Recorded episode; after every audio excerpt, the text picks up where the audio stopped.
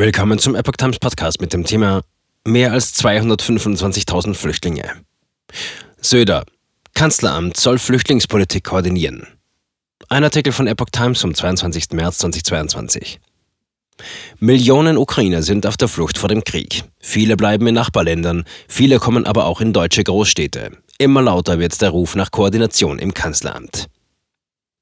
Angesichts der Massenflucht vor dem Krieg in der Ukraine fordert Bayerns Ministerpräsident Markus Söder eine zentrale Koordinierungsstelle im Kanzleramt. Wir brauchen eine Koordinierung, die im Bundeskanzleramt stattfindet, sagte der CSU-Vorsitzende am Montagabend in der Sendung RTL Direkt. Jetzt sollen bis Anfang April wieder Arbeitsgruppen eingesetzt werden. Es muss eigentlich viel schneller passieren. Die Länder und Kommunen seien bei der Unterbringung der Ankommenden bereits am Anschlag. Wir haben jetzt in Bayern alleine eine Milliarde vorgeschossen für die Kommunen, sagte Söder. Das wird auf Dauer nicht reichen. Der Bund muss seiner Verpflichtung nachkommen. In Deutschland wurden bisher mehr als 225.000 Flüchtlinge erfasst. Die tatsächliche Zahl dürfte deutlich höher sein, weil Ukrainer ohne Visum einreisen dürfen und es im Regelfall keine festen Kontrollen an den EU-Binnengrenzen gibt. Vor allem die Ballungszentren und an erster Stelle Berlin sind sehr stark belastet. Gipfel oder Krisenstab.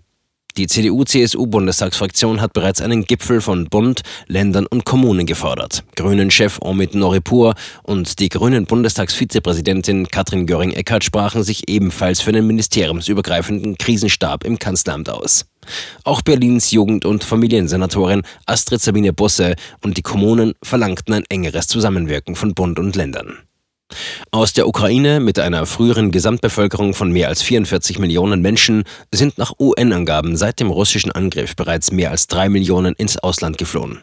Außenministerin Annalena Baerbock sagte am Montag in Brüssel, wir müssen davon ausgehen, dass es acht bis zehn Millionen Geflüchtete werden in den nächsten Wochen. Die Polizeigewerkschaft GdP empfahl die Einrichtung von Schutzzonen in Bahnhöfen für Kriegsflüchtlinge. In Bahnhöfen gängen Kriminelle gezielt auf junge Frauen und Kinder zu, bevor die Polizei auch nur in Kontakt mit ihnen komme, sagte der GdP-Vorsitzende für die Belange der Bundespolizei Andreas Roskopf der Rheinischen Post. Immer wieder werden Vorwürfe bekannt, dass Männer Ukrainerinnen bei der Ankunft in Deutschland dubiose Wohn- und Übernachtungsangebote machen.